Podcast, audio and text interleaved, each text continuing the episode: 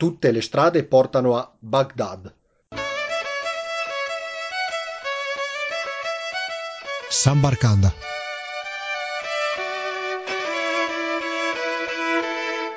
Ciao a tutti amici di Sambarkanda e benvenuti in questa nuova puntata. Oggi voliamo in Medio Oriente e andiamo in Iraq e lo facciamo con Pietro Scartezzini, un ragazzo di uh, Trento, classe 1988, proveniente dal quartiere della Bolghera, laureato in giurisprudenza nel 2013, ha poi conseguito un master in uh, diritto internazionale e uh, diritti umani presso la città di Tilburg in Olanda.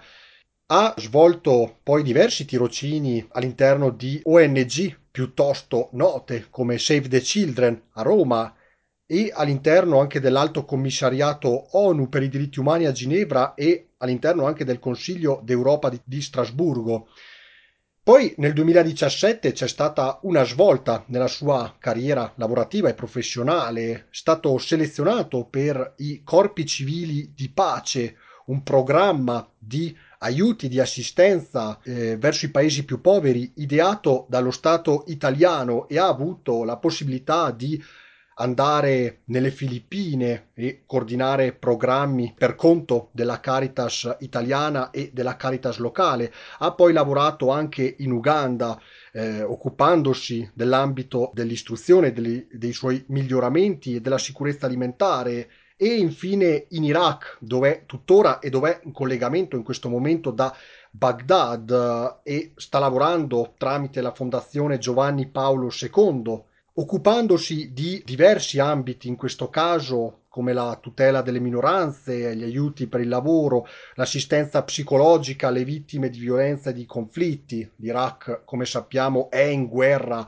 praticamente perenne dal 2003, ma ha avuto tanti tanti problemi anche prima sotto il uh, regime di Saddam, per non parlare poi della guerra contro il Kuwait di inizio anni 90 e ho il eh, piacere di avere ospite direttamente da Baghdad qui con me Pietro Scartezzini in collegamento telefonico. Ciao Pietro e grazie di essere qui a Samba Radio.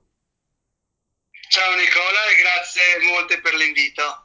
Allora, ci sono tante cose uh, da dire riguardo all'Iraq uh, e riguardo soprattutto a Baghdad.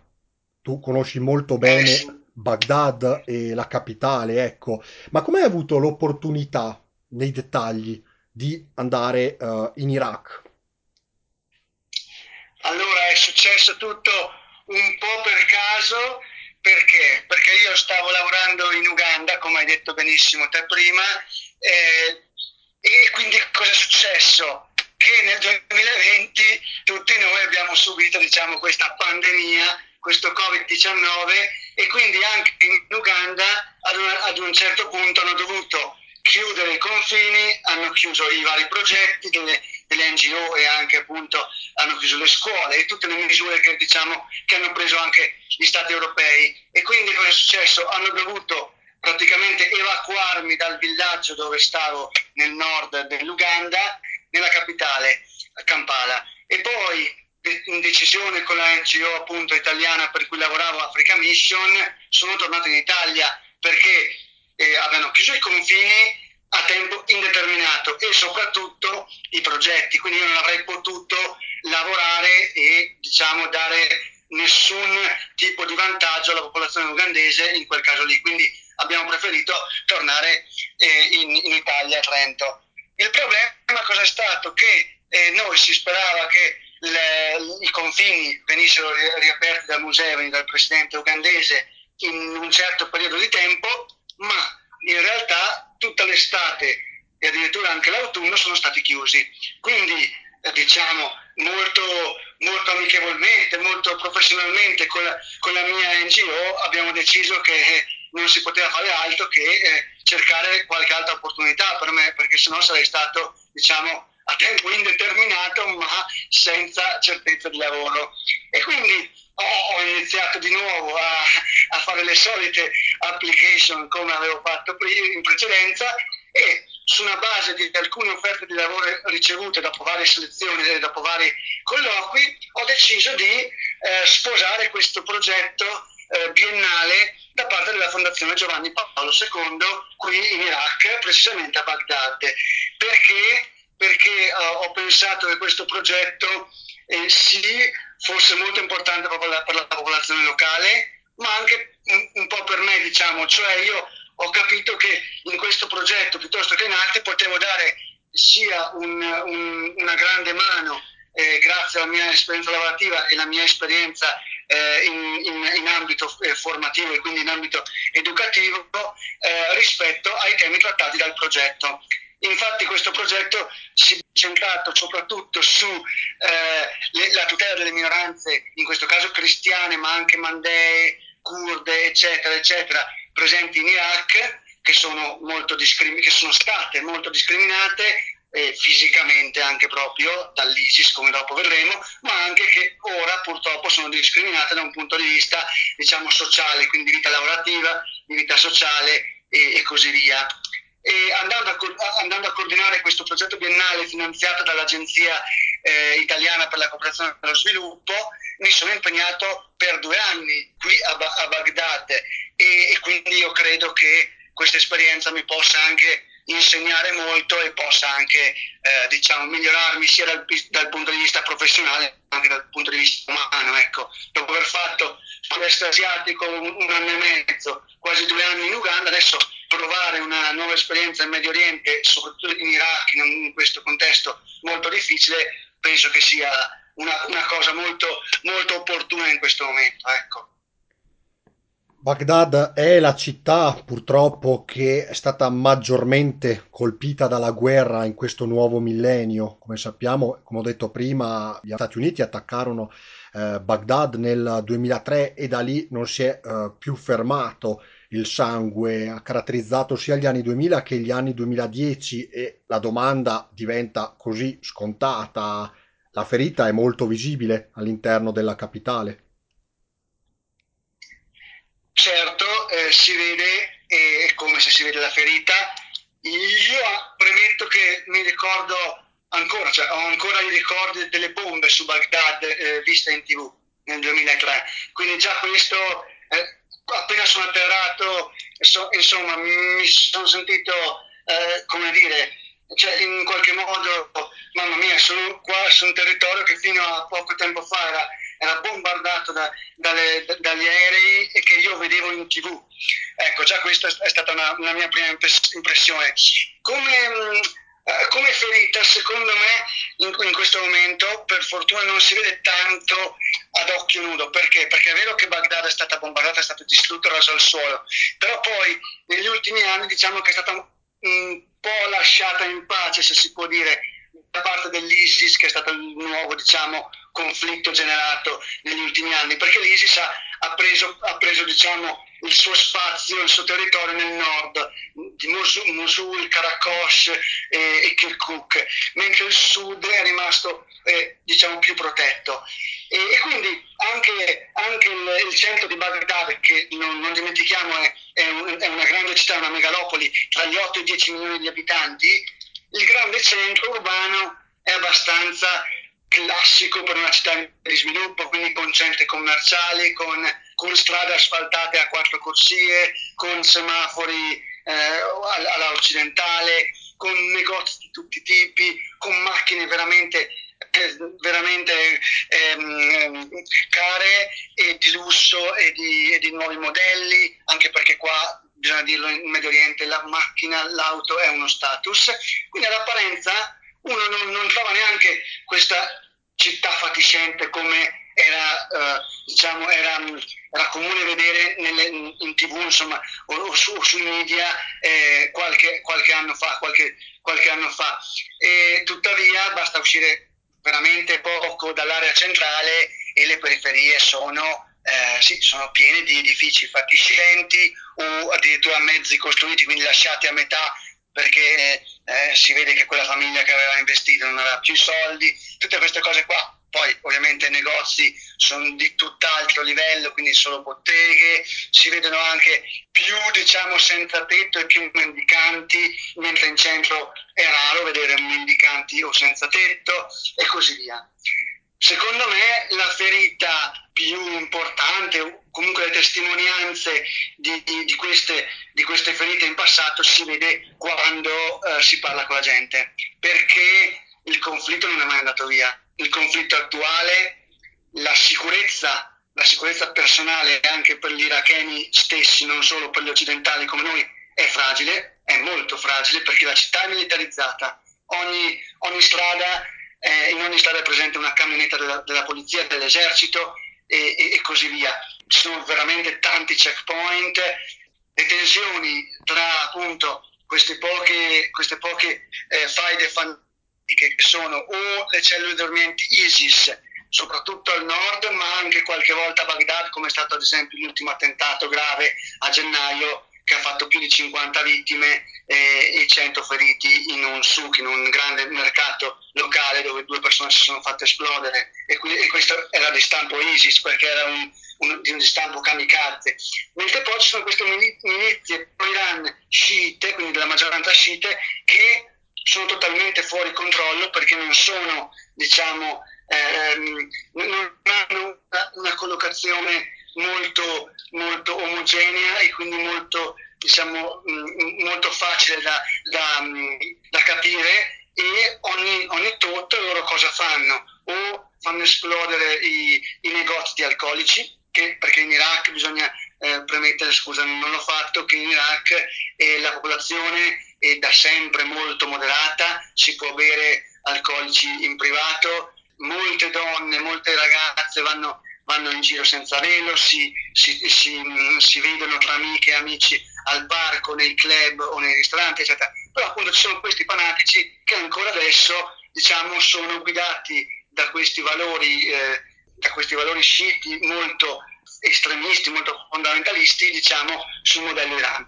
Quindi questo ecco, è un po' la situazione. Quindi quasi, cioè veramente tu chiedi alle, alle persone e spesso anche se hanno un lavoro diciamo abbastanza buono, come, come i miei colleghi di Caritas Iraq, che onestamente guadagnano più della, del, della media della popolazione locale, e però ti dicono che loro non vedono speranza nel futuro ancora, cioè vedono che la situazione non, non riesce a migliorare come vorrebbero. Ecco. E, e, poi ci sono, ci sono, il fatto delle minoranze, poi ne parleremo anche dopo, che si sentono ancora discriminate, non fisicamente come come durante il, il, diciamo, lo Stato islamico, eh, eccetera, però insomma sono discriminate dal punto di vista sociale, del, lavoro, eccetera, eccetera. Ecco.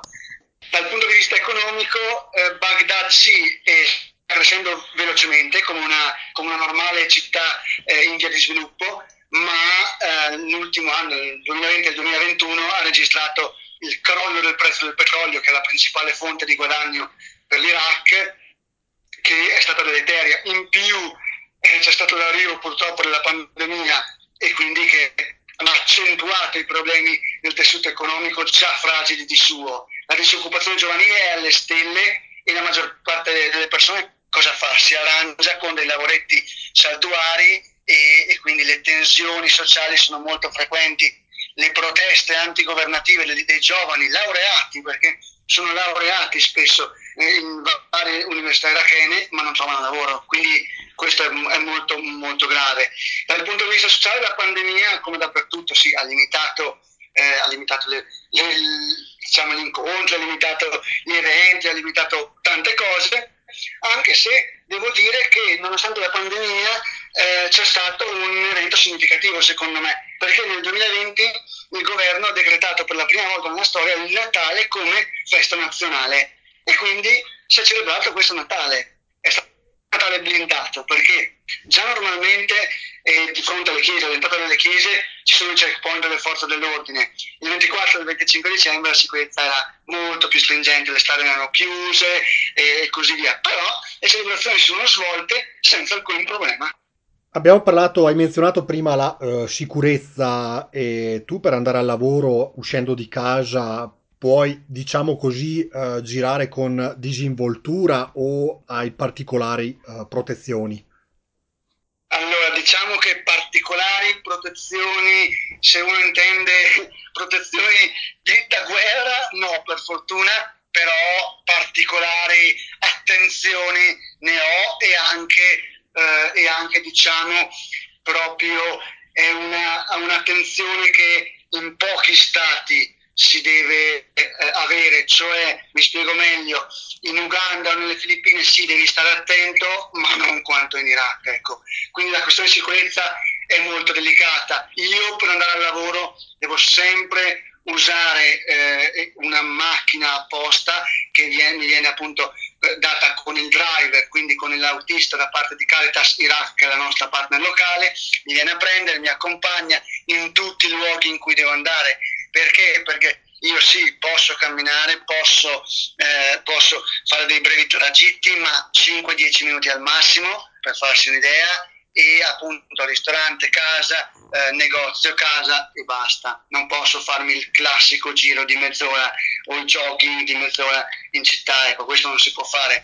Sono fortunato perché vivo comunque in un quartiere eh, molto, diciamo, eh, benestante e eh, come si dicono un misto, perché misto? Perché ci sono dei quartieri dove solo sunniti o sciiti eh, diciamo ci abitano. Mentre questo quartiere è abitato sia dai musulmani sciiti e sunniti che dai cristiani, che, dai, che, che dagli stranieri, quindi da internazionali, e ci sono varie chiese, nel, varie chiese nei, nei, dintorni, moschee anche, quindi diciamo che è molto più, c'è, c'è il National Theatre, ci sono, ci sono vari, vari, monumenti, diciamo che, che, è abbastanza tranquillo ecco, come sicurezza, però io non posso eh, addentrarmi in altri, in altri, posti da solo, non posso prendere un taxi eh, qualunque, quindi sempre o con, con, con, autisti di Caritas o con i colleghi Kenya, ecco, questo sì.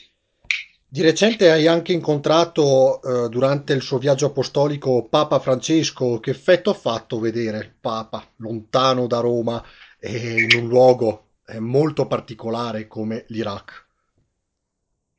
Eh, ha fatto tanto effetto anche per una persona che, com- che come me sì, è cattolica di, diciamo, di tradizione, ma non è super praticante, questo lo posso anche ammettere, ma ha fatto veramente una grande emozione perché non è la stessa cosa eh, assistere a una messa di, del Papa a Roma e una messa del Papa in Iraq, eh, a Baghdad.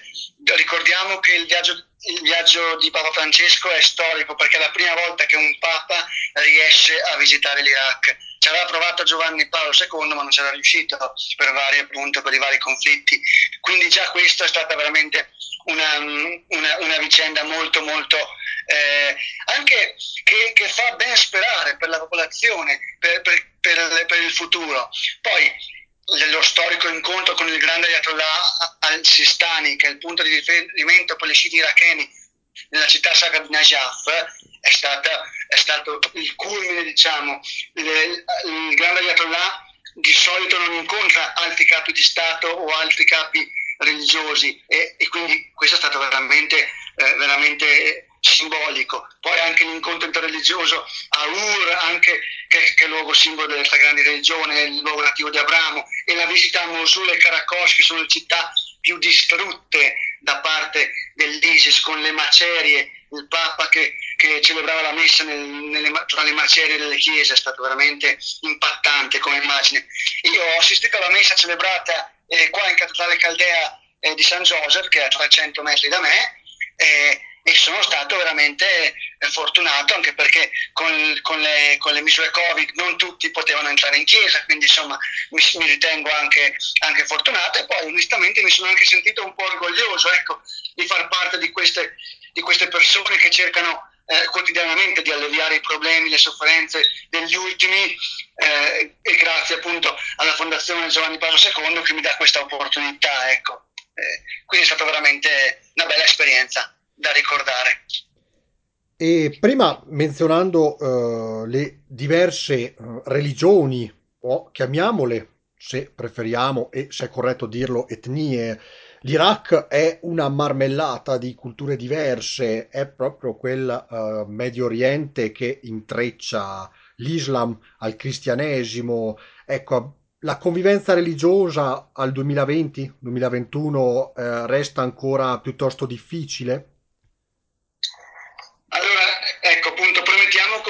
Benissimo che l'Iraq è veramente una marmellata di etnie e religioni, ci sono i musulmani divisi tra appunto gli sciiti, maggioranza i sunniti minoranza, i curdi al nord, che sono circa 5 milioni, mentre i musulmani sono 15 milioni, poi ci sono i turkmeni che sono, che sono a maggioranza sunnita e sono 3 milioni, e poi c'è questo, diciamo, questo milione, milione e mezzo di, eh, di, di, altre minoranze, tra cui i cristiani che sono a, a sua volta suddivisi in caldei, sirocattolici, ortodossi, assiri, armeni, gli yazidi che è stato il popolo, diciamo, la popolazione più martoriata dall'ISIS purtroppo, i Mandei, che sono una delle religioni più anti- antiche eh, monoteiste, eh, forse addirittura la più antica eh, religione monoteista al, mm, eh, ancora, ancora diciamo, vive, e altre minoranze.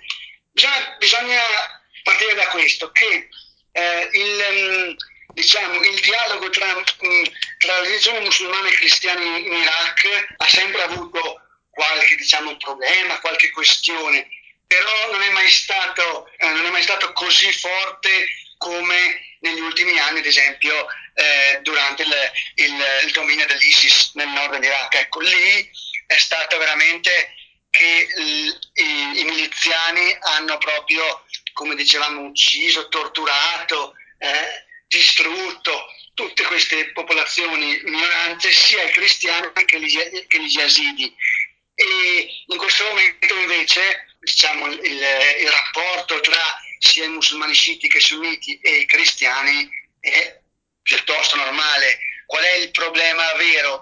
È che la minoranza cristiana sia prima che adesso è discriminata da un punto di vista economico, sociale, del lavoro, perché diciamola, diciamola tutta, hanno meno possibilità di ambire a dei posti di lavoro eh, di alto rango, perché gli sciiti in questo momento la fanno da padrona, da padroni, ecco, questo, questo bisogna, su questo bisogna lavorare più, più che sulla discriminazione fisica, perché qua, per fortuna in questo momento qua, non c'è la discriminazione fisica, ecco. E, gli Yazidi, ad esempio, anche loro hanno, erano, erano, stati, anche sotto Saddam Hussein, per carità, erano stati discriminati come, come erano stati cristiani, però non erano stati discriminati fisicamente come è stato sotto l'ISIS. L'unico popolo che era stato veramente, eh, veramente soggetto a persecuzione eh, anche fisica sono stati i curdi con i vari, eh, i vari bombardamenti col, nasner, col gas nerfino, eccetera, eccetera, appunto comandati da Saddam eh, sul popolo curdo. Ecco, e, e, quindi secondo me in questo momento c'è anche un po' più di speranza, di, di cambiamento eh, da parte del, del, della, della minoranza cristiana, soprattutto poi dopo la visita del Papa. Parlando dell'Iraq che guarda al futuro, è recente l'apertura al turismo e diciamo la valorizzazione ai suoi beni storici. Ricordiamo, è la terra dei, della civiltà mesopotamica, quindi ha anche tante ricchezze eh, artistiche, storico-artistiche, come la famosa eh, Ziggurat L'Iraq ha appena aperto al turismo, ha dato il via libera per uh, dare la possibilità di uh, poter visitare, non è così, i luoghi storici? Sì, è, è successo tutto veramente molto veloce, senza che ci fossero sentori, perché eh, io seguo molti giornalisti, conosco molti giornalisti sia locali che internazionali e anche fonti del governo e fino a poco tempo fa nessuno lo sperava poi è arrivato in un momento in cui di piena pandemia, in piena terza ondata, e quindi è stato anche molto sorprendente, ecco, diciamo, come, come movimento, però è stato molto, molto interessante. Ecco. L'Iraq, come è noto a tutti, è, veramente un luogo ricchissimo di storia, è il cuore della Mesopotamia, di Ur, Zigurat, che noi appunto studiavamo in storia dell'arte alle elementari alle medie, la città di Babilonia, di altri siti archeologici, basta pensare al nord, eh, sia in Kurdistan che anche appunto nel, che, che in questa regione autonoma in questo momento, e quindi a delle, a delle mm, che non abbiamo detto prima, a delle, mm, a delle regole piuttosto simili al nostro Trentino Alto, se vogliamo dire, ok? Ecco, e, e, poi delle splendide moschee nelle città sacre di Najaf e Karbala, e, e, poi le chiese antichissime, come dicevamo, nel nord, che sono state anche distrutte alcune, ma in questo momento l'UNESCO e le varie organizzazioni che si occupano di ristrutturazione e eh, restaurazione appunto dei beni culturali stanno cercando di, di, di fare il, il, più possibile per rimetterli in piedi e eh, farle diventare luoghi visitabili. Cosa è successo? Il 15 marzo, il 15 marzo 2021 il governo ha annunciato da un giorno all'altro veramente che a partire da quella data, quindi già adesso è possibile, un, un cittadino europeo o americano o del Canada, del, del, del Regno Unito e di altri, di altri paesi eh, possa avere il visto turistico eh, rilasciato all'aeroporto per ben due mesi. Una cosa impensabile fino a poco fa. Cioè, all'inizio i colleghi dei cooperanti eh, o i parenti dei lavoratori appunto internazionali in Iraq per chiedere un visto ci impiegavano mesi e mesi se glielo davano. Adesso invece sarà veramente facilissimo entrare in Iraq e in particolare il governo ha voluto dare questo segno di speranza al fine che Ur e Babilonia diventino veramente dei siti turistici ufficiali e quindi visitabili a tutti. Prima di andare in chiusura, un piccolo sguardo sulla situazione Covid. Come si è mosso l'Iraq? Si è ritrovato in grande difficoltà? Eh, in Iraq eh, in questo momento i casi sono circa 6.000 al giorno su una popolazione di 35-39 milioni di abitanti. Non è tanto se uno pensa a, al confronto con i dati italiani, europei, americani, eccetera, eccetera. Il problema cos'è? Che il sistema sanitario non è il nostro. Quindi comunque una serie, una serie di misure sono state prese come, come il lockdown. Anche qua, ad esempio, noi siamo in lockdown dal venerdì alla domenica totale, non si può uscire se non per ragioni di necessità, eccetera, eccetera. Mentre eh, gli, gli, altri giorni è un lockdown parziale, cioè il coprifuoco notturno dalle, dalle 6 o dalle 8, dipende, dipende, dalle misure adottate dai vari governatorati. E, ehm, non si può appunto uscire. Infatti i ristoranti e i bar e diciamo tutte queste, tutte queste, mh, queste attività sono chiuse o sono anche qua lasciate da sport, perché anche in Iraq l'asporto va molto di moda e, e quindi quasi ogni ristorante adesso ha le, le, moto appunto che portano il cibo nelle, nelle varie case delle persone.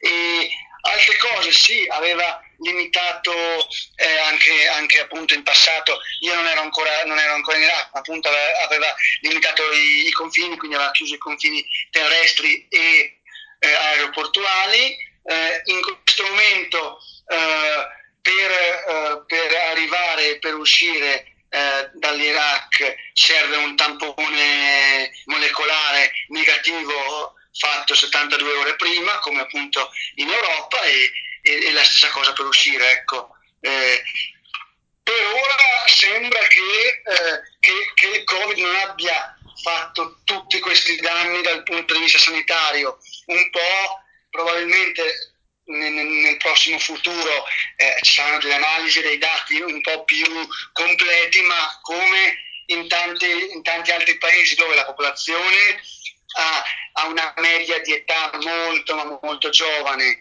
e dove si vive molto di più all'aperto che al chiuso, come invece è più, più comune eh, in Europa o, o negli stati occidentali e, e, e poi non avendo tanti scambi sia commerciali che appunto turistici fino a poco tempo fa con l'esterno, dal punto di vista sanitario siamo ancora messi diciamo benino, ecco, non normale, non, non siamo in catastrofe ancora, ecco, però eh, non si sa. Purtroppo ci dobbiamo avviare verso la chiusura di programma, il tempo vola, molto interessante sentire anche l'Iraq che guarda al futuro e speriamo sia un po' un segno di rinascita del paese. Grazie ancora a Pietro. Grazie molto a voi per l'invito e veramente eh, mi, mi, insomma, mi, avete reso anche partecipe di questa divulgazione che, secondo me è importante e anche interessante perché così fa capire un po' la situazione dell'Iraq eh, dal punto di vista locale e non solo magari dal giornalismo internazionale. Ecco. Un saluto a tutti gli, gli ascoltatori di Samba Radio e grazie Nicola per avermi eh, intervistato. Sambarcanda torna la prossima settimana con tante altre novità in programma. Buon proseguimento di ascolto, non cambiate canale. Un saluto da Nicola Pisetta e alla prossima.